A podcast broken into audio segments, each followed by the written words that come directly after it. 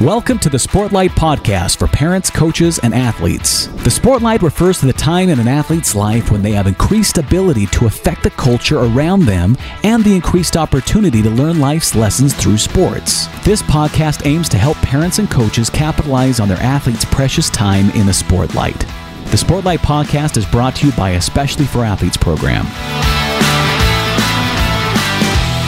Welcome, everybody. I'm Dustin Smith. We're with Especially for Athletes. We've gathered a group of, of coaches, former athletes uh, at all levels of the game college, high school, even professional to get together tonight and talk about a variety of different subjects. I want to introduce our panel to start. Cameron Stewart played college sports, was also a has coached in youth youth football as well as high school football. Has been a friend of mine for 35 years. I've known him forever.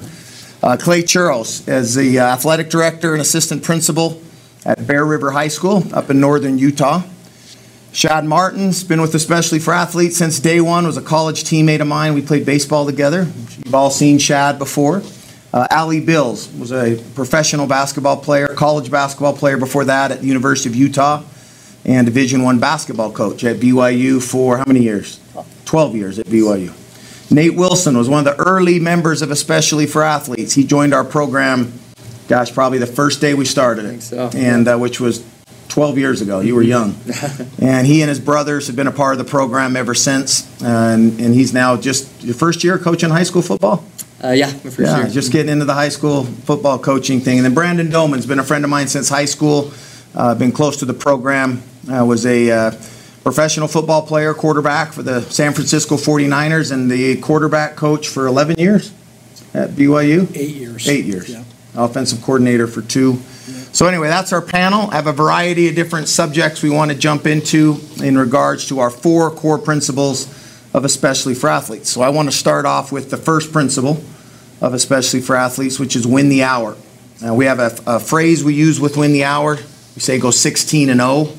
That refers to the 16 hours of the day that you're awake. If you're sleeping eight, which we always stop right there and say that if you are an elite athlete or want to be, you need to sleep at least eight hours a day. So, with that in mind, you're awake for 16. How do you win every hour of the day? Go undefeated, go 16 and 0. And I want to open that up to the panel here on what does that mean to you as a coach, as an athlete. Ali, I'll start with you. And coaching athletes, being a high level athlete yourself, how important is it for athletes to understand this idea of being present, managing their day, making sure their days are efficient so it doesn't get away from them?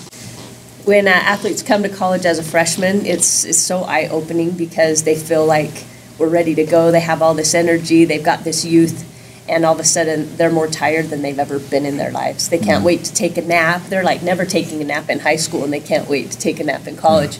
Big part of that is just you know that the mental energy that it takes to get up and work out in the morning, to go to class, to be on time. There's just it's a lot busier schedule than they're used to, plus the stresses of performing and getting to know new people in a new environment. And so, a big part of winning that hour that we really work with the freshmen, and it, it carries over as you get older, never changes, is just wherever you are, be there, be present. And when you're in class, be in class. And when you're at practice, be at practice. And coaches that want you to eat, sleep, and drink the sport, you're going to anyway. But make sure that you have that balance so that you can give yourself a mental break and give yourself some some credit for the things that you're doing good and and not living in these moments of frustration and getting after a, a, a tough practice all of a sudden like just dwelling on that the rest of the night. Try to try to move forward and just be in the in the moment and that really helps you mentally relieve a lot of stress in your life. But being present and winning the hour is really critical as an athlete, but just as a human being too, as a parent, everything. Would you guys think that we have this growth in um, anxiety, depression, and anxiety with really, we say youth, but it's really everybody, right? Even adults that are struggling from it. I think I could say that this idea of winning the hour, because you know I've heard people talk about anxiety being either dwelling of ne- in negative things from the past or worrying about the future, both of which are out of our control this idea of being present, Ali, like you say, or being in the moment is I can't affect what's going to happen next week, and yesterday's over, and so all I can handle is what's happening now. And for our own mental health, but also as an athlete, Brandon, you are a professional athlete, and so my guess is when you uh, walked onto the, the facilities for the first day with the 49ers, you learned really quickly you didn't have a lot of time to waste. Well, I'll never forget. I walked in the, the building. There were four Super Bowl trophies, and I've been a 49er fan my entire life, and I it just was so surreal. And and uh, the very first person I saw had his back turned to me, with his towel on, and um, he he looked he didn't look like a human.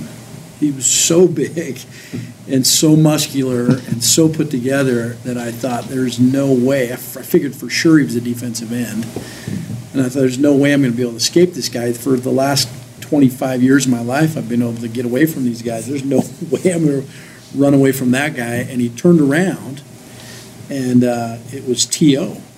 Terrell Owens, and I realized he was a wide receiver. So what did, that, what did the D and your receiver.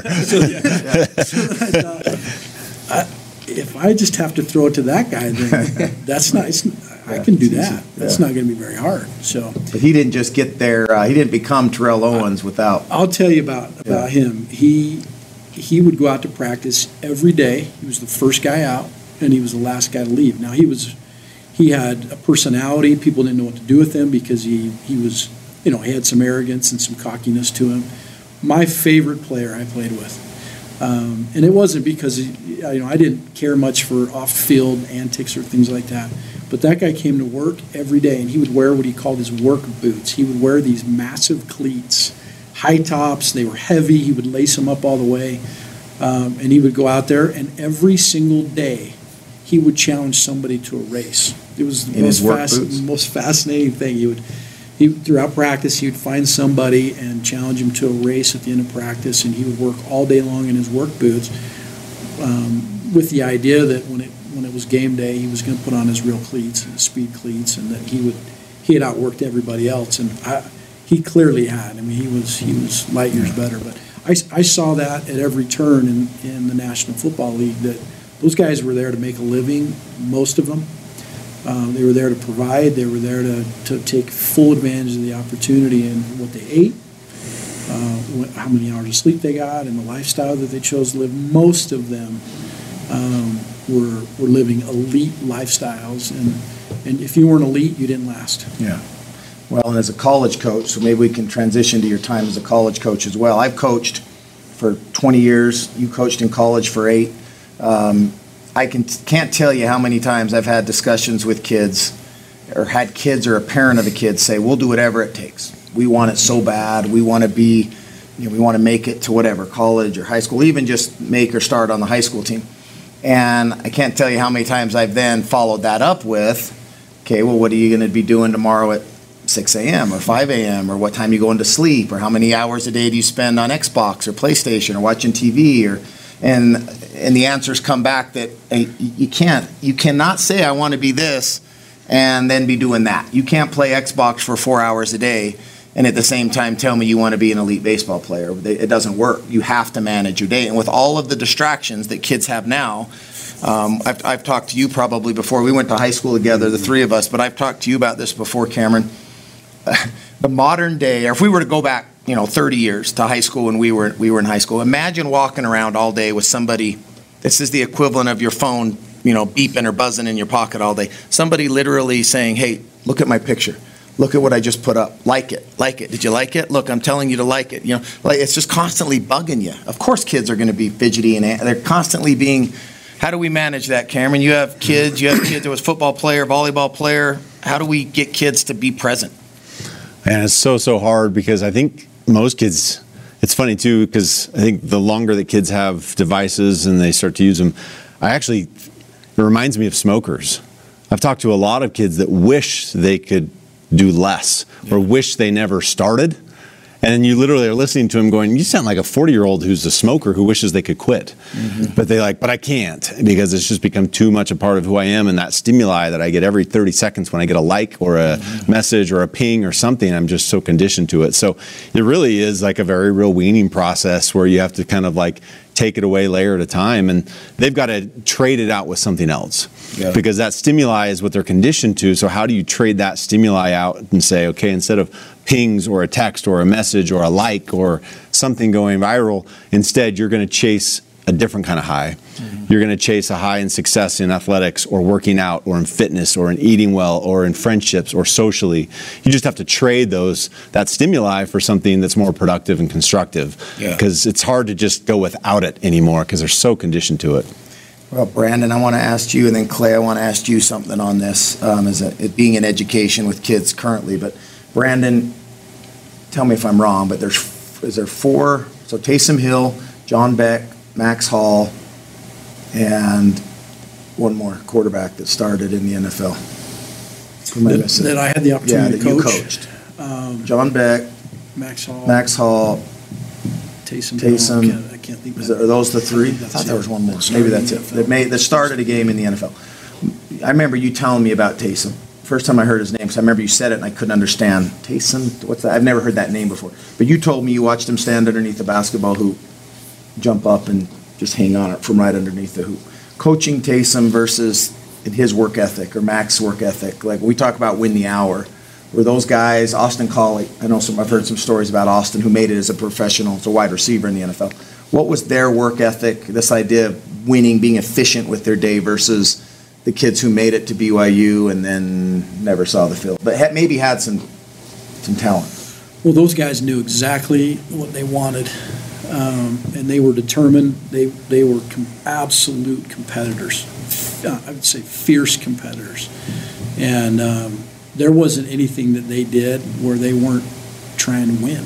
I mean, if we're going to do a bench press or we're going to go out and do a cone drill, um, you know, I, I, Taysom was an absolute competitor. Max was probably the, the greatest competitor that I had the chance to coach. It wasn't there wasn't anything. We we'd go play basketball, three and three basketball, and it was I was his coach, and I was bleeding by the time we were done playing, and and and, and that's just the kind of guy that he was. But um, I, I really believe that. Uh, let me just tell you one thing about Max, and this would be, I think, for any any young man or young woman that's that's trying to be great, is um, he he realized that John Beck, who was playing in front of him, was really good and that he was experienced, that, that there were a lot of things that he wanted to mimic and to be able to duplicate and then ultimately improve upon and be better than. And we were um, playing in our first bowl game um, as a staff at BYU, and it had been a, been a few years since BYU had been in a bowl game, and we were we were traveling down uh, to play in this game. And Max, because he had transferred, was ineligible to travel with the team, so he didn't get to go to the bowl game we showed up to our first bowl game practice, and this car pulls up, and this kid gets out of the back seat of the car with the bag, and I get chills thinking about it. And he comes jogging out onto the practice field. It was Max. He drove himself to the bowl game, showed up at our practice with his bag of uh, football pads and his helmet and his gear. He stood behind the drills, and he mimicked John the entire practice. If John was doing a three-step drop and you know throwing a pass in seven on seven or skeleton drills, he was back there, and we have it on video. It was the most remarkable thing that I'd seen. He he'd done that all year, and he and why would he stop now? Yeah. Just because we're at a bowl game and they don't get, they're not going to travel me, and we got practice. Yeah. So I'm going to be there at practice and get better. I, I still got the chills thinking about it. I love the guy, but he was back there practicing, and you know, again, like I said, brought his own own gear to the practice, and and I really believe that those that are going to accomplish great things are willing to put in great effort to accomplish the things that they want to. Too many of us are pretending Yeah. that we're going to accomplish something great. Um, and, and in fact, we're just not willing to win the hour and, and do the things that are necessary to accomplish what we really want to. And there's there's some secret sauce there, but why not accomplish it? we uh, we participate in the hour instead of win it. You know, Shad, when we wrote our, our book, The Sportlight, Shad wrote about this in, in this chapter. Um, Kobe Bryant, Kobe Bryant would make a thousand shots a day, which means unless he made every single shot, he was shooting well more than a thousand. And they weren't just free throws; these were game shots, right?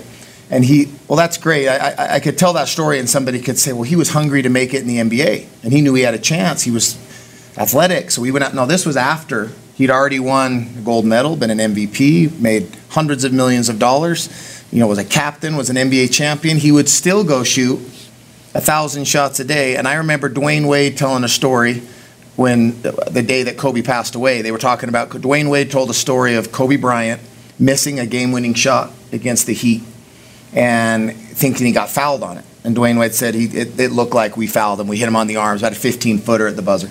And Dwyane Wade was walking out of the locker room, and uh, one of the people in the hallway there said, Hey, Kobe's in the gym shooting. He's back in the arena.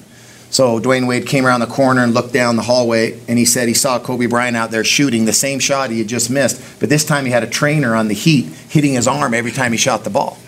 The point being, I'm not gonna instead of making an excuse that I missed the shot and blame the ref. His his opinion was I'm gonna make the dang shot next time. So teach me how I'm gonna foul me as hard as you can. Next time I'm just gonna make it. He was upset that he'd missed the shot that he'd been fouled on, and instead of hoping he got bailed out next time, his attitude was, I got 30 minutes till the bus leaves. Well, I can go sit on my phone and, and complain about the refs. I can go out and learn how to hit that shot and get fouled. Um, as an educator, 26 years, assistant principal, coach, I know you've coached, current athletic director. What's the difference? We'll move me up, uh, maybe transition into resiliency. Um, and, and then, Shad, I want you to talk a little bit about this. What are what have you noticed the difference in in kids maybe from 20 years ago and now? And, and do you have a do you guys talk about this? Because Yeah. we agree as a group there is a lack of resiliency amongst current high school kids versus Yeah. you know maybe 20 years ago. Yeah, and I don't know whether that's something that's that's just not been taught, um, or whether we naturally had it. Maybe when we were kids, I don't know if it has something to do with us going outside and having to to kind of fight. You know, I, Yeah. you see the memes all the time. The '90s kids, man, our parents kicked us out of the house, and we didn't come back in the house till the lights and the street lights went off. You know, we had Yeah. to figure some stuff out.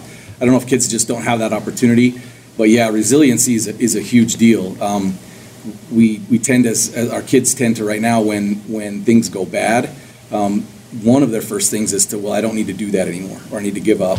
Um, some of the times it's a parent saying, well, let's plow the road for you so you don't have any any um, obstacles in your path. Um, and as a parent, I think that's one of the worst things we can do. Um, is to kind of snowplow that path. Let them have some adversity. It's okay to have some adversity. It's okay to fail once in a while. Um, our, our greatest lessons come from when we fail, um, not necessarily when we lose. Just like your story about Kobe Bryant. Yeah. I mean, he, he took that as a failure, but I'm I'm going to go out and work on it. I'm not going to make any excuses. We're just going to keep keep after it. Um, I love athletics for the fact that there's sort of a safety net that's built in in high school athletics, um, especially that kids can fail. And as long as they have, what other, what greater support group could you have than your family's there? You usually have pretty decent coaches, teachers. That okay, if I fail, it's okay. I, I got people there to pick me up, and tomorrow it'll it'll be a new day. It's not that big of a deal. Um, but if we don't ever allow them to fail, they don't build some of that resiliency in themselves. Would you agree that I don't think kids aren't I mean they're not they're not different than they were 20 years ago. We've ra- we're raising them differently. yeah. right? Like they're not any different. God didn't make them different, Right. right. So they're just being brought up in a world where Shad, talk about the fruit tree, and that's when he said that I thought about the fruit tree um, Yeah. story. That, We, we shared this on an earlier podcast, but at Cam, I still remember some of the comments you made. I look forward to those. But we, we had this peach tree in our house, and I love peaches. And uh, in Utah, peaches are always in danger of being destroyed by frost because they usually bloom kind of mid-April, and then if it gets below 27 degrees for an extended period of time, it's going to kill all the blossoms, and uh, you're not going to get any peaches in the fall. And so we got a weather warning that that was coming, right? And that there was going to be a, uh, a hard frost, a hard freeze is what they called it. And so I went out. I had this old neighbor, you know, that was like a farmer guy, and I said, "Is there anything we could do to save our peaches?" And he said, "Well, I've been doing some research. One thing we could do is we could wake up, and when it gets cold, we could go out there and we could mist our trees with water, right? And uh, as we mist our trees with water, it forms an insulated bud, like sheet of ice around the buds, and it will actually keep them from falling below 27 degrees, and then you have hope of keeping some of your buds. So we decided we were going to do that. We went out at like in the evening or in the in the yeah it was three o'clock in the morning, and we had like you know like weed um, the, stuff Yeah. you said, the, Yeah, the spray. So we, we start misting our trees, right? Well, this neighbor decides he's going to put a sprinkler just at the base of his tree, and all he did was went out and he turned on the sprinkler, but then he fell asleep, and uh, so that sprinkler was going all night long. When I woke up the next morning, every branch on his tree, we have a picture of it, every branch on his tree was broken off because the weight of the ice had actually become so heavy on the branches that it broke every branch off the tree. And as Dustin and I, you know, I shared this with him and we were talking about, we do that as parents sometimes and as coaches sometimes. Like a frost is coming to our kid or they're experiencing something and we want to insulate them. But our insulation becomes way more damaging. That tree never got peaches ever again. They were so worried about getting peaches that they just never got peaches again. And, and I think that sometimes our desire to insulate our kids, and we, we've talked often, Dustin, how do we do that? Like, what are some ways that we try to insulate our kids where the insulation becomes more damaging than the frost would have been? And it's the just making excuses for them, blaming everything on the coaches or the refs or that dad's a booster. Speaking in a sports realm, in a school realm, it's always the teacher's fault. That you know, bail them out. I'll do this report for you, but it's the last time I'm going to do it for you. And we we try to protect them from consequences or from bad things, but that protection that we provide sometimes is way more destructive yeah. than what they would have faced. In fact, I would say oftentimes, it, like you were saying, facing the stress of a grade or facing the the hard reality of not getting a part in a dance or not not getting a starting on the team. Facing those things are actually going to be good for them. They, it's not going to destroy their future. It's going to enhance their future if they build that muscle of resiliency to learn to respond to it appropriately. So. Nate, when you first, um, when we first started, especially for athletes, you were probably junior high, right? I was, Maybe right around that age. How old are you now? Uh, 27. Yeah, so that's Yeah, about 14, 15 years. Um, when we talk, you- you've heard us talk about resiliency. I know you've studied resiliency Yeah. as a young man in your 20s. You know, what what are your thoughts on resiliency and, and your generation's? You know, uh, how do we how do we how do you teach your kids? You know, we coming up here in the next little bit to be more resilient. What do you think? Yeah, uh, I think. I mean, every generation is just a little bit different, and you talked about like how generations taught the generation coming up now, of that emotion is a bad thing or something to be ignored or just not talk about. And when that happens, you start identifying with the emotion instead of being able to see what that emotion is. So I think us being able to just sit with how we're feeling and being able to talk about it, but also realize that it's not who we are. Yeah. Um, and be able to have those honest discussions with our friends, with our family, with teammates, um, is how we can um, sit in the hard stuff and realize how to get over it Yeah. and be resilient.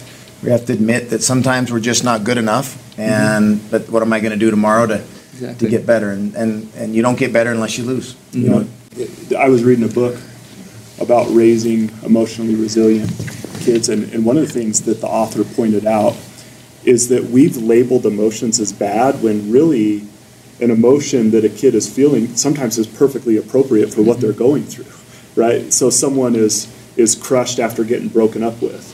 That, that's actually a healthy response, but so it's it's okay to tell a kid, for example, after they lose a game, they're crushed by a game. That that actually means everything's working really well. You should be crushed by it. You But care. We care, Yeah. yeah. And so sometimes we jump in because we're worried and we want to take away that feeling and it's it's actually an indicator like how do you know a smoke alarm is working? It's if if smoke comes and the alarm goes off. That that's good, right? You, that's what you want to happen and it's almost like we want to silence alarms sometimes and and that telling a kid i'm glad you feel that way that you're devastated after a loss because that shows that you care and the fact that you're reacting this way that means things are working like Yeah. things are healthy nothing's wrong with you it actually is a good sign Yeah. that you're feeling those emotions We actually had a mental health professional come to our school. Um, we had some issues with uh, ideations, suicidal ideations. Um, um, we had 14 in less than um, a month. Um, it, it, it was kind of an epidemic for us, um, and we were trying to figure out a lot of stuff. Why? What's going on? And one one of the things that you just said, she said, she said, kids don't know how to sit in their emotions, that they don't understand that it's okay to have the emotion. What, what are you going to do about it? Or why did that emotion come to you? And, and, and let's talk about it just a little bit. Or you could figure it out too. You can, you can feel that. Um, and I think that's huge. I don't think kids, I don't really want to sit in my emotions sometimes, but, I, but, but sometimes being able to say, why am I so upset about this? Um, really does help. Um, and that's, that's, a, that's a skill. It's a learned skill that we have to start helping our kids know how to do. I totally agree because I think, especially the generation coming up, my generation, we're addicted to control and addicted to certainty. Um, that we want to have control over our emotions. And one thing I've really learned over the last couple months is that you know we don't really have a lot of control over our emotions, but we have control over how we act and according to those emotions. And so to being able to just realize, you know what, this emotion is what I'm having right now, but it's not who I am, and I can I can choose how I'm going to react to this is, is really important. Yeah, I love that. Ali, uh, in the realm of resiliency, we did an event 10 years ago, probably, you and I and Shad, we did an especially for female athletes where we tried to talk about some things that these same subjects, but they are in some cases a little bit different for female athletes. I remember you talking about coaching female athletes versus versus male athletes and how they respond to being coached, especially if, if I remember right, from a male coach. Um, would you mind talking a little bit about? In the, I mean, women are just obviously more resilient in most cases than men, but when you're coaching a girl, um, how do we need to address this? Is there a different way to address resiliency with girls, or to talk to girls, or to in a game? I think what what's best to understand about women is women are pleasers through and through, and so even the most competitive, I'm very competitive, but I'm also a pleaser. So if I know you care, then the, the competitive spirit can come out more positively. And if I don't know if you care, then I'm going to spend all my time trying to please you first. And I think that's with your daughters, with your spouse. It's like women will go through a brick wall if they know you care. But if they're constantly trying to prove themselves and trying to please the important people in their life, then you might never see that competitive nature because they don't feel safe. Yeah. And when we talk about resiliency, along with the emotion and more you know, the generation older, it's this acceptance of failure. We, we do this drill all the time. It's called Beat the Pro, and you have to you have to first do a favorite move of a pro. The boys can go out, they watch more basketball in general, so they actually know who pros are to try to be like, and girls are like, I have no idea. But just try something, a move, and boys will do things, and they'll be creative, and they'll compete with each other in a sense of just like who can be yeah. more like the pro, and the girls don't want to make a mistake quite robotic. And it's like just loosen up and, and, and allow yourself to be free, and it's allowing them to fail. And I think it's really important to be more of the verbiage what did you do to fail today in order to grow? And allowing them to fail without feeling embarrassed. And again, it all comes back to pleasing and, and starts with them knowing that you care. And I don't think boys are that different. I think boys are super competitive by nature, but a lot aren't, especially the next generation, because everything's so visible with social media and everything that everybody's a little bit more protective of emotion and failure. And I have a friend that always asks their kids at the dinner table, What'd you do to fail today in order to be better? Mm-hmm. And they just bring it out I right there. And, and I think it's really healthy because it can bring up emotion as well as they tried something new. Yeah. And we learn when we fail. Mm-hmm. And so that's kind of an approach yeah. with women that I think is misunderstood or missed in general to really get the most out of your female athletes. Um, is just it's the care factor. They, they have to know you care because if, if if I get on a, a female athlete for making doing something wrong in a basketball game, rather than hearing the criticism that I may have given, she's going to be affected at the fact that she just she thinks I'm disappointed in her. For sure. Here's a perfect example. Lady I played for at BU, her name's Elaine Elliott. She's just like she's hard nosed. She's she is a tough coach, but I could totally foul somebody, and she would get on that ref saying, "You didn't see it. She didn't touch her." As soon as I come over, she's like, "Keep your hands off her." Like it wasn't yelling at me. She had my back, and then she corrected me, and then she could expect more out of me because I'm like, she cares. Yeah. She's got my back, and then she can she can expect me to do more. You know, we need you in the game. Quit fouling. She could be as direct as she wanted, but she just she didn't humiliate me in front of everybody. She she had my back. She had no right telling the ref that. It was a clear foul, but you know that's a way to show that I got you. Yeah. Well, maybe that's a good segue since you were talking about refs and yelling at refs to our third principle um, compete without contempt. Um, and I know we have a couple people that have some thoughts on compete without contempt. Cameron, you and I were speaking before we started recording. But so, our principle of competing without contempt, we emphasize every time we speak, heavy emphasis on this idea that competition is good. And I believe that one of the things that maybe current generation of, or current age kids versus 20, 30 years ago is this idea that you know, if you compete, if you're a competitive person, that you're selfish. You know, that you want everything, that you want to, if, if you want to make a lot of money, or if you want to be, that something's wrong with you, and that everybody should, as long as you try, you should get a first place ribbon. And when the real answer is Giannis Antetokounmpo recently, when they got knocked out of the playoffs, you guys see when he got asked, would you consider this year a failure? And he got put his hands in his head and looked at the guy, the reporter, and said, "You asked me the same thing last year. We lost, but we only fail if we don't learn from this, right? We're, not, we're not going to win it every year. If we don't learn from this ex- experience, then yes, it was a failure. But we want you to compete. But contempt, that turns us into cheaters. That turns us into, you know, maybe fault blamers. We're, we're, we're, we're, we maybe start cutting corners and doing things that we shouldn't do. Cameron, you told me a story about some rugby players that uh, I thought would be, you know, was fascinating. I hadn't heard that before. Share that with us about, and that tied really well into compete without contempt. Yeah, so contempt by definition is basically seeing somebody as lesser or lower, right? And so you can have this awesome mutual respect for somebody that you're fiercely competing against.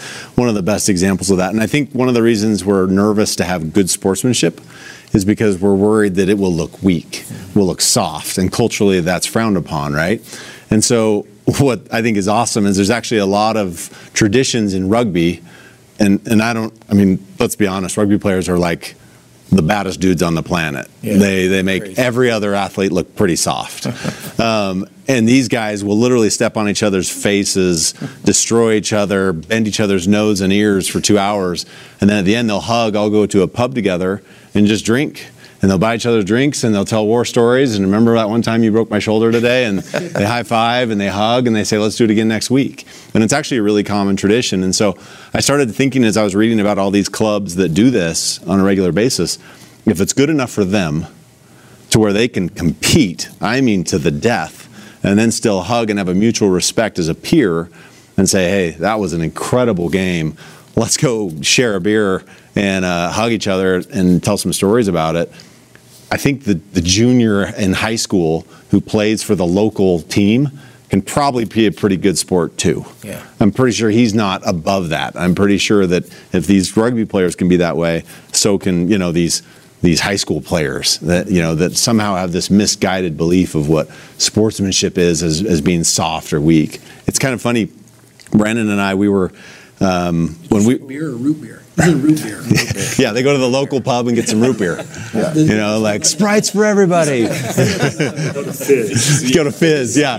Pass a swig around, pump some syrup. Um, That's what I thought you said. I totally missed it's like this is like the perfect ex- real life example of how dumb it is sometimes. Like when we grew up, we went to a high school that was really successful program, and our rival was a really successful program too. And we hated each other because we were supposed to. Yeah. We'd see each other at spring break or parties, and like the, the Bloods and the Crips, we'd like circle each other and stare each other down and like kind of threaten, fight each other and talk a bunch of trash. And then our last game, uh, our senior year, ended. And all of a sudden, football's over. And so we'd see them at the same parties. And because football was over, we'd kind of start to talk to them and kind of start to get to know them and kind of realize they're a lot like us. And fast forward, a bunch of us were all college roommates together and like best mans at each other's weddings and like best friends, right? Stupid. We hated these people because they wore green and we wore blue. But they're actually probably the same guy you are, mm-hmm. but for some reason, you know, because we were competing, they were lesser than us and we were cooler and they were weaker and we were better and they were inferior. It's just not true. They're just they're great people too. They just happen to wear a different color jersey. So I think keeping that mindset I, changes a lot when you can fiercely compete and still also mutually respect the guy that you're going against and, and probably know off this field or court would probably be best buddies if we just knew each other. There's a quote that Shad uh, referred to in a presentation, and I've since said it almost every game as a coach before we walk out of the locker room. I've shared this quote with the, the boys I coach, high school football team, um, by C.H. Chesterton. G, GK. G.K. Chesterton. Kevin. He said, We fight not because we hate what's in front of us, we fight because we love what's behind us. Um, you know, we want to, there's nothing wrong with wanting to beat a team 70 to nothing. Get after it. Blow them out. I mean, go at, go get it done. But we don't have to embarrass them in the process. We don't have to tell them how bad we beat them after. We don't have to try to humiliate somebody. We can, you can help somebody up. It doesn't mean you're soft. You don't have to stand over a guy. You don't have to cheat to win. Those same characteristics picked up in sports, by the way, parents when we this whole idea that there's you know no mercy when you're playing somebody when competing with contempt turns into that would might be summarized as tax fraud someday when you're older. Okay illegal bit doing business dealings that aren't honest and saying it's just business right? When it was dishonest business but it was it was just if you're not cheating you're not trying. That's garbage. If you're cheating you're cheating. Um, you do everything you can do within the rules to win and don't apologize for that um, you've told the story before of, of, our, you know, of our football coach in high school. He wanted us to hit guys so hard. the he would say this. It's not a.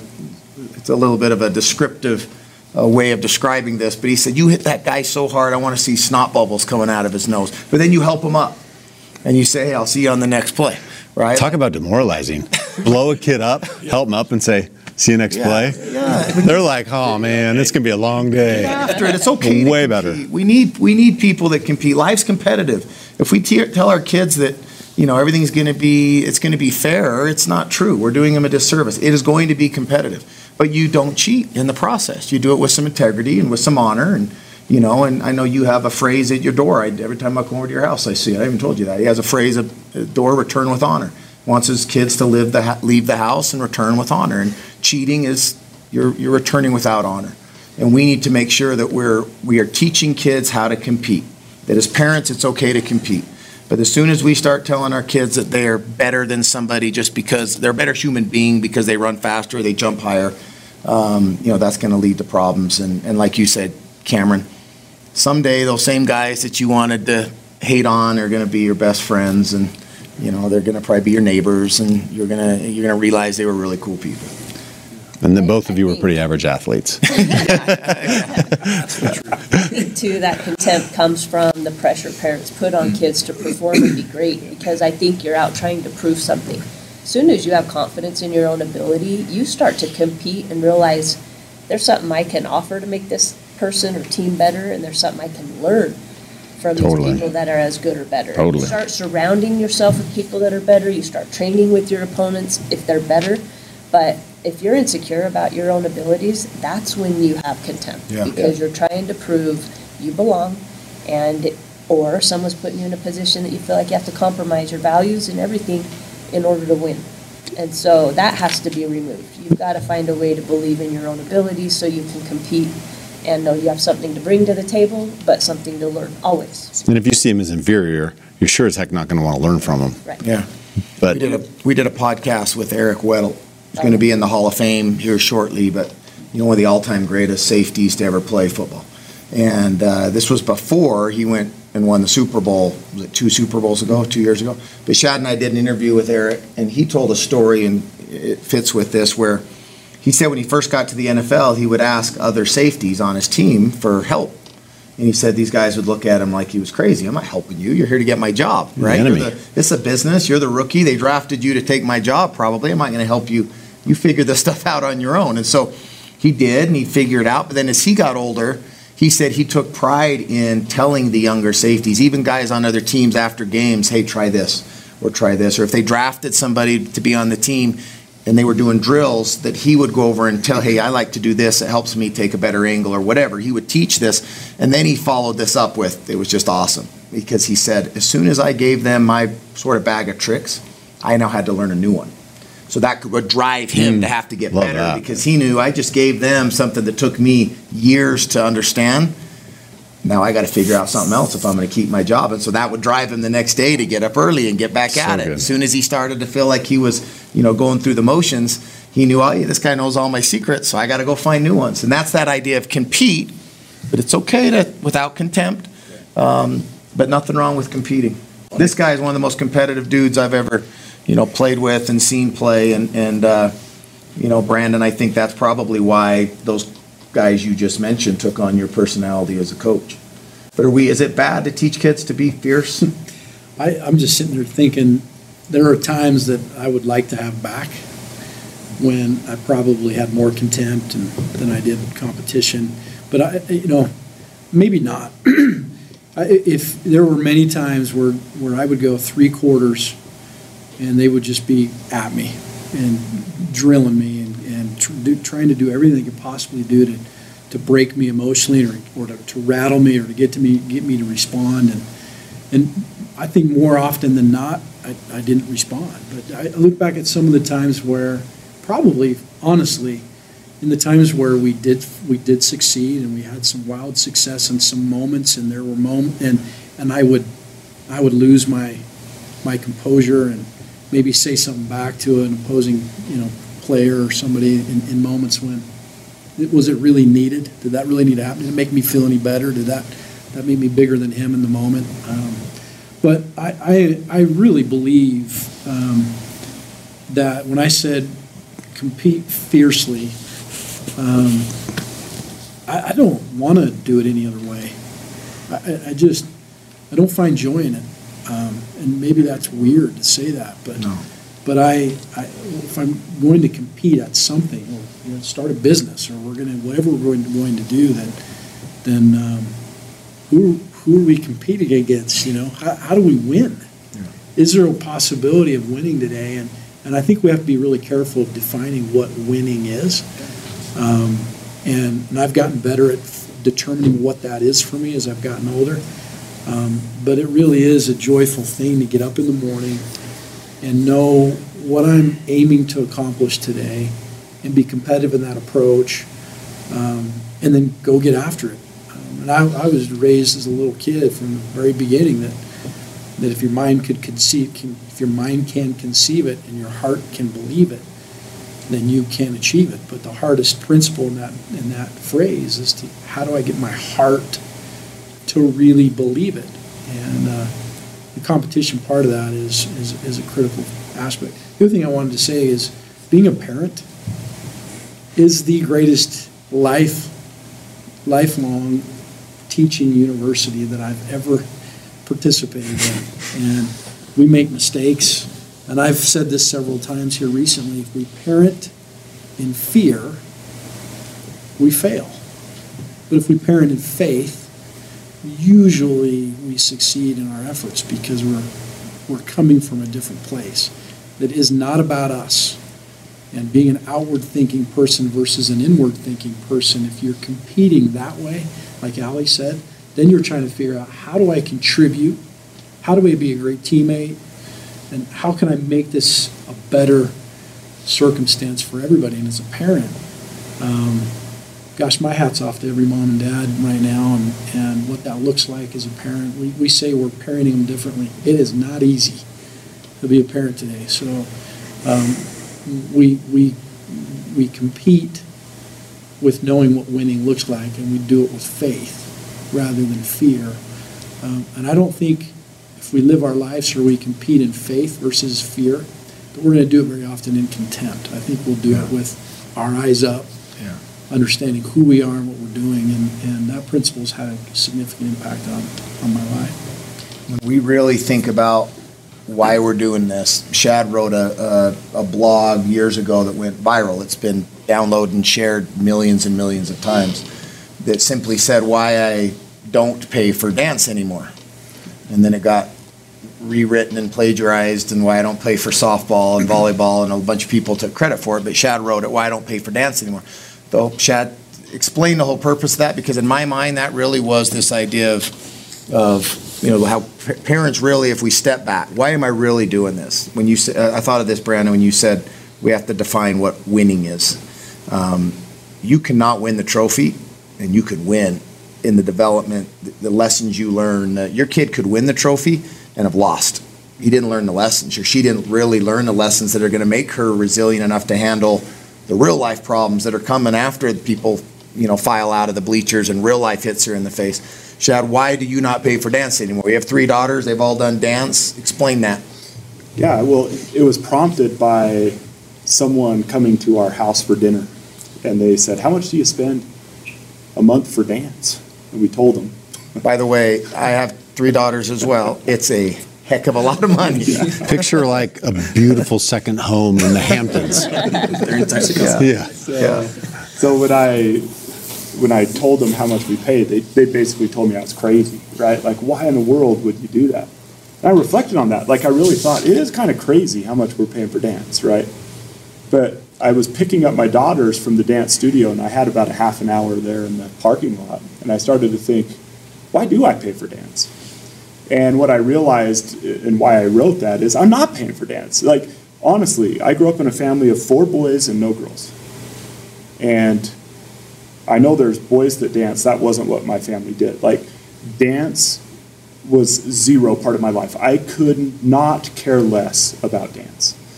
So, why did I invest so much in it? It was the things you were talking about, Dustin. Like, I wanted my girls to have the lessons that came from dance the making of friendships, the dealing with the part they got instead of the part they wanted and trying really, really hard at it. The staying off of their phone and being on a stage instead of in front of a screen.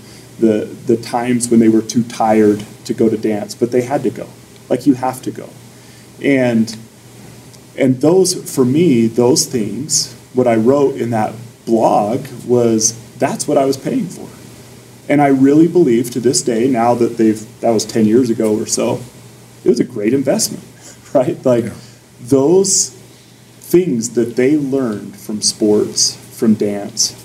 I have a daughter now that does tennis and doesn't dance. Like, but I see the same thing. I don't care what it is that we're all paying for here. We aren't the, the parents that have problems are the ones that are paying to be able to post about their kid on Instagram to bring positive attention back to them as a parent. Like that's what some parents are paying for, even though they're not saying it. And those are the ones that are screaming and yelling and making excuses and competing in the wrong way and teaching their kid to hate that kid that got the part that they wanted and talking bad about the kids on their own team. Those things come when we're doing it for the wrong things. Yeah. Because sports bring incredible lessons. And if we'll just pay for the lessons and sit back and let it happen and help our kids learn to respond, we love that equation, Dustin. We use it often that uh, Ohio State football used for a long time. E plus R equals O. Event plus response equals outcome. And we don't have control of outcome, we don't have control of the event all the time. But our kids always have control of the responses. The great thing that sports brings into their life is the opportunity to have many events that they have to learn to respond to. Mm-hmm. And if that's what we're paying for, then it's going to be an incredible invest- investment whether they ride the bench the whole time and fight to get in a lineup that they never get in like if they respond the right way, they're going to take things with them from sports that are going to be so valuable for the rest of their life. But if we're all outcome Instagram focused, then that's what I think produces these parents that respond in the wrong way, that are so worried about their kid getting called out on strikes by a bad call. Or it's all about that that outcome. Yeah. When when for me, sports is all about responding to the events and having all those opportunities to do it. And I love what the, it's provided for my kids, all the disappointments, all the joys, all the hard practices, everything that they've had to work through. I love it. I would pay for I'd pay more for it than what I've paid. So I'm starting up a dance uh, program. Would you like to have your daughters come and be part of it if you're willing to pay more? got an idea. Yeah, I got an idea when she said twice the life lessons or twice the tuition. yeah, yeah. Well, our, our last principle, and, and that was again another good segue when you brought in social media. Um, we refer off our last principles, by the way, seek to bless, not impress, and we'll kind of summarize that quickly. But um, there's a book we refer to regularly, and especially for athletes, called iGen. It's a book that I've talked to Division One athletic directors about, and coaches, saying all your coaches, I think, should at least read the first half of that book. I think all parents should read it. It's referring to what we have now, I'm full in line 100% with this. It's not Gen Z, it's Gen X or whatever they are. What are they now? Gen Z, is it now? They're Gen I, it's iGen. Um, This book refers to kids born around or after 2007. And 2007 was the invention of the iPhone. And studies have shown, if you read this book, I'll summarize it quickly. Studies have shown that generation to generation, there's certain questions that they'll ask 18 year olds, and they, they have tracked the answers and, and just habits and things. And there's these ebbs and flows to it. Um, it it changes a little bit. 2007, things started getting really off the charts. Um, why was that? Things like 18 year olds moving out of the house. How often do teenagers go out on the weekends versus stay at home?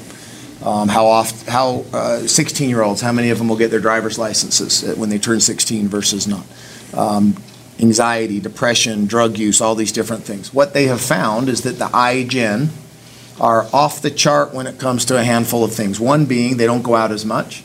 They don't get their driver's licenses as much. They don't move out of the house as much. They're more tolerant and accepting of other people. Uh, they're also more depressed, more anxious.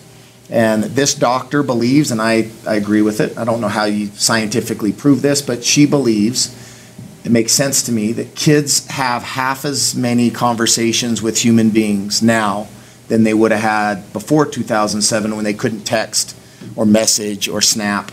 Because before 2007, things like Instagram and Twitter and TikTok and, and Snapchat and all these things didn't exist. If I wanted to communicate when we were growing up, maybe not you, but when, when we were growing up, if I wanted to communicate with these guys, which I did all the time, I had to call their house. And I had to put a quarter in a machine and call and see if they were there. I couldn't just text them. I could. I had to have a conversation with their, with you know the dad of the girl I wanted to ask out on a date. I had to talk to him. I couldn't just text her or snap her. So they've had half as many conversations with other human beings. Because of that, this doctor believes that their brains are three years less developed when they graduate high school than somebody 20 years ago. So when you're talking to an eight, that's why, and I want to just ask you three in particular with education, with coaching. I can say from coaching kids from 15 years ago or so, before 2007, and coaching kids now, when an 18 year old graduates high school, you're talking to the a 15 year old socially. So imagine an 18 year old, or excuse me, imagine a 15 year old now being asked to go live away from home, live out of the country, uh, go to a different school out of state. That there may be some anxiety, there may be some extra fear. It'd be hard for an 18 year old, but when you're a 15 year old socially, because you've had half as many interactions with other human beings as maybe we as adults, as parents, don't see that. We say, toughen up. You're being soft. Why are you crying? Why is this so hard? Toughen up. I did this. They're different. And we, Brandon, to your point about parents trying, we weren't given a game plan on how to manage kids with this new social media world. They didn't say when, you know, when my daughter who turns 20 this year, oh, by the way, most of her life is going to be with all of this stuff. This is how you handle. it. We don't know, so we're figuring it out. By the way, I've asked kids this recently. I asked this at your school. I asked kids at your school, remember this, you, you'll remember the response. How many of you will let your kids have social media when they turn 12 or 13 or something? Raise your hand. You remember? Yeah. I think all but one person, one or two, said they would not let their Right. kids have social media. Knowing what you know now, would you let your kids have access to social media like your parents let you? And they all said no. It, to me, it reminds me of, you know, 40, 50 years ago when we would see people smoking in public buildings, in a restaurant or in the airport. planes. Or planes, yeah. Next to or, you. yeah, or not wearing seatbelts, you know, s- a, a, a mom holding a child in the passenger, just holding, we would lose our minds right now. Why aren't they in a car seat or something? Or why are we smoking in an airplane? Well, we grew and now we look at that and say that was crazy. But back then they didn't know, right? We didn't know that all this stuff is as damaging it as it is. Well, now we know. So from speaking to thousands of these kids, I guess I kind of look right in the camera right now. Parents, we know that's not healthy for them. We know they shouldn't be on it as much as they are. We know it's affecting them. So get off of it.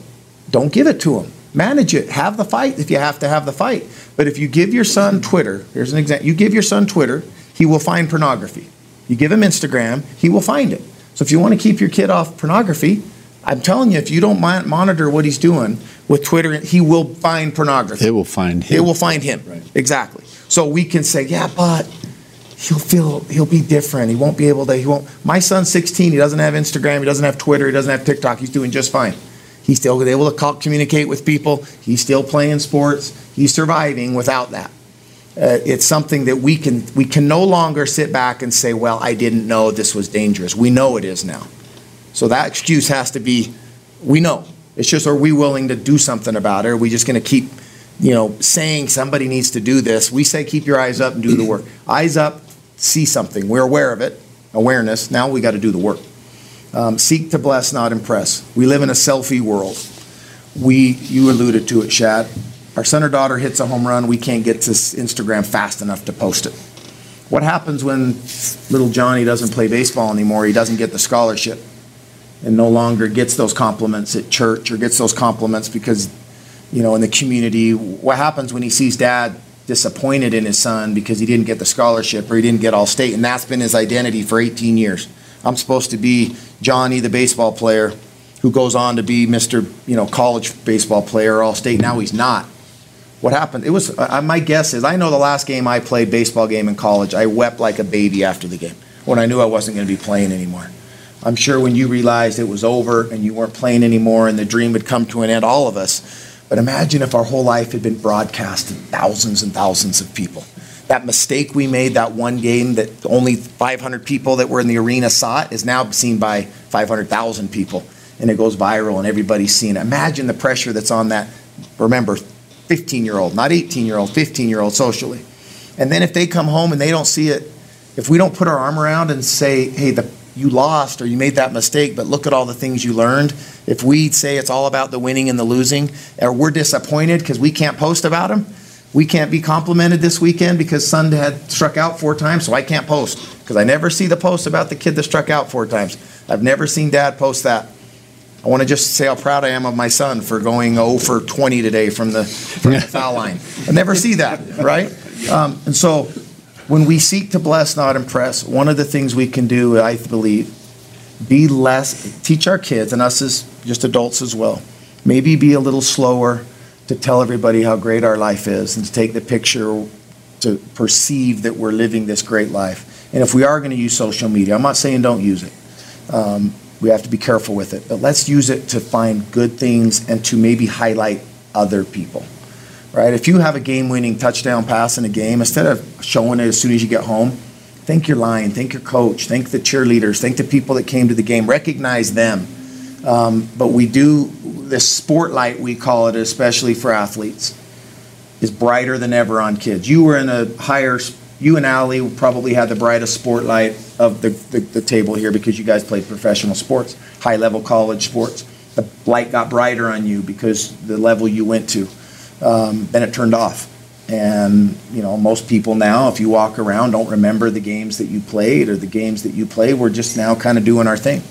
Kids now, the sport light, as I mentioned, because of social media and the internet, it's seen by thousands and thousands of more people. It's extra bright. So the, the, the highlights are magnified, but also the lowlights are magnified. The embarrassment is higher. And if we don't, our idea, Shad, um, maybe I'll let you kind of finish this. Uh, seek to bless, not impress. Why is that something we need to be careful, or we need to encourage our kids and we as adults to be more focused on? Well, we love the word seek. I mean, every word in that phrase is important, but when we think of someone seeking to bless, not just uh, casually, yeah, casually letting it happen, or I, I spoke to a group of dancers at this big dance camp a couple of weeks ago, and and I said, you know, it's one thing to be looked up to, it's another thing to be a leader. And, and I think that because you're good at something, there's a lot of a lot of people. I remember when Brandon was in his heyday, right? And so many kids, I mean, looked up to Brandon, right? And that's awesome. That's the sport light. But it's another level to take that attention and then to lead people in good directions with it. And we try to teach athletes to not just try to impress people, not just have the goal be, you're awesome, you're so good at this sport, or even with our good kind acts, they could do that if they're posting about their kind acts all over social media. It's like when we when we get into that I'm going to impress people mode, I think we get into a mode where we're always going to be disappointed. Because the truth of the matter is, I remember Bronco Mendenhall. I remember your coach one time telling a story where they started out four or five and zero, were in the top ten in the country, and he would go into grocery stores and people would bring their kids up to him and want him to sign autographs and introduce their kids, take pictures with them. He couldn't even go shopping, right? But then they went and lost a game that people felt like they shouldn't have lost. And um, he went to the grocery store, and someone walked up to him.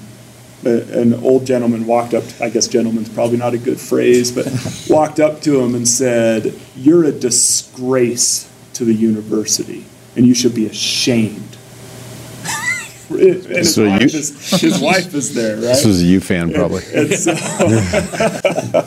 and uh, but think about that. Like, I know that he was a more purpose-driven man than to have outcomes be everything. But but what we learn in sports in our life is when we try to impress people, even when we win, sometimes there's going to be people who are not very impressed, right? Yeah. Or people on the team. You you get the the winning shot or the winning hit or whatever it might be, and they think, oh, they're a ball hog. They're like, we can never please everyone. So it's an endless, disappointing pursuit to try to impress people anyway, because usually the negative stands out to us 10 times more than the positive. But I love the idea of just seeking to bless, seeking to lift people. Wherever you go, just let whoever's brought into your path that day be better because they were brought into your path. And when we start living our life that way and we become independent of people's opinions or, or what they think of us, it actually is empowering and it becomes, but it becomes less depressing to live in this world. But I think social media has made that so much worse because, because when we try to impress people, there's a measure there on how much we impressed them. We put something online, even a simple picture, and it's like, wow, man, so and so puts a picture online, they get like all these comments, all these likes, all the look what I just did. It's not very impressive. I'm not a very impressive person. That could be sad if we, if we surrender our self worth to other people's opinions. Yeah. That's going to be super damaging to our self esteem, and I think that's what social media has done. So if we just take that first part and just wake up every day and try to make people better because they came in contact with you like scientifically, not just the right thing to do, but scientifically, that will make you a happier, better person if you live your life trying to lift rather than trying to be lifted Yeah. up, trying to be recognized. It's just a healthier way to live and a happier way to live.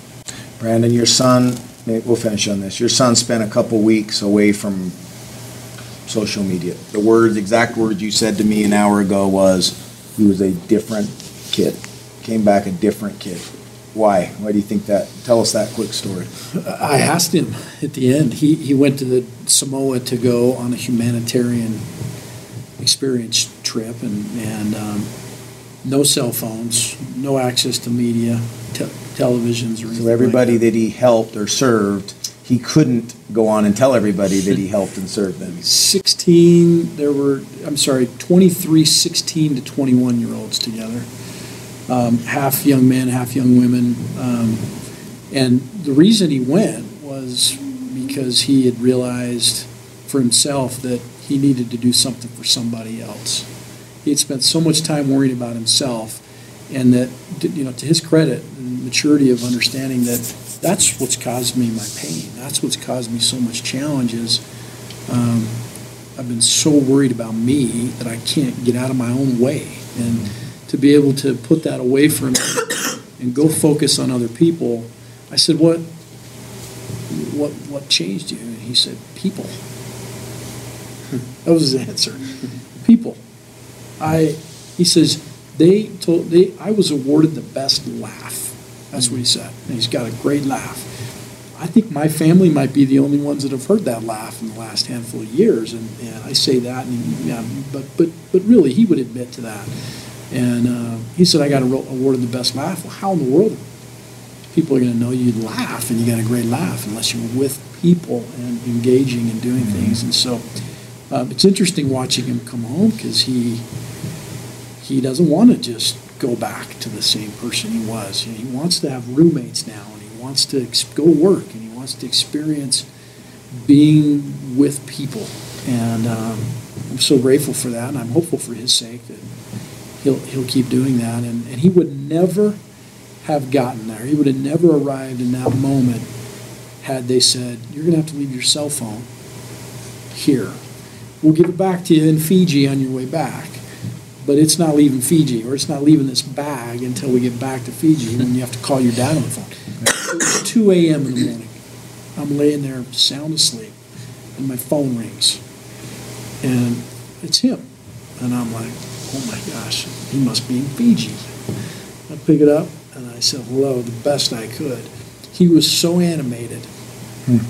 and so excited. I'm like, who in the world am I talking to on the phone right now? And I thought, the thought occurred to me, match his enthusiasm. And that was what I had the thought at 2 a.m. in the morning as a dad. See if you can match his enthusiasm. That's awesome. so and I'm like, oh, it's so great. I'm so happy for you. What an, you know, so happy to hear your voice. And um, he would have never gotten there with with uh, out removing him, himself from the dungeon that has been created for him inadvertently, unwanting, but it's been a big part of his life. And, and there's a lot of us that are living in an isolated environment where we don't know how to get out of it. And, and really, um, in most instances of those that I speak with, they just want to serve. They just, I just want to do something that's meaningful and I want to have an impact for good and I want to serve people. So seek to bless and, and not impress is really at the core of true happiness. And I think he found it for 16 days. I hope he doesn't lose it. Well, an ath- being an athlete will give our sons and daughters more of an opportunity because of the spotlight. They're going to be people are going to know who they are. They're going to be watched. And as parents, I think if we just get out of the way a little bit more, understand that our kids are going to struggle, and that's okay. Um, teach them to win the hour. Teach them to be resilient, to compete without contempt, to seek to bless, not impress, to keep their eyes up, and do the work. That uh, sports will be something that can help them, as it's helped us um, for the rest of their life. Appreciate you joining us on the Sportlight podcast and uh, joining us for this roundtable. We hope you'll keep listening to the podcast episodes. Hope you'll follow us on social media. Come to our events. Uh, look into our book, The Sportlight. You can buy that at e e4a.org. And uh, appreciate all of you guys joining us for this. Eyes up, do the work. This has been the Sportlight Podcast from Especially for Athletes, sponsored by Coca Cola. You can learn more about Especially for Athletes by visiting the website at especiallyforathletes.org. You can also learn more about the book, The Sportlight, by Shad Martin and Dustin Smith at especiallyforathletes.org slash book.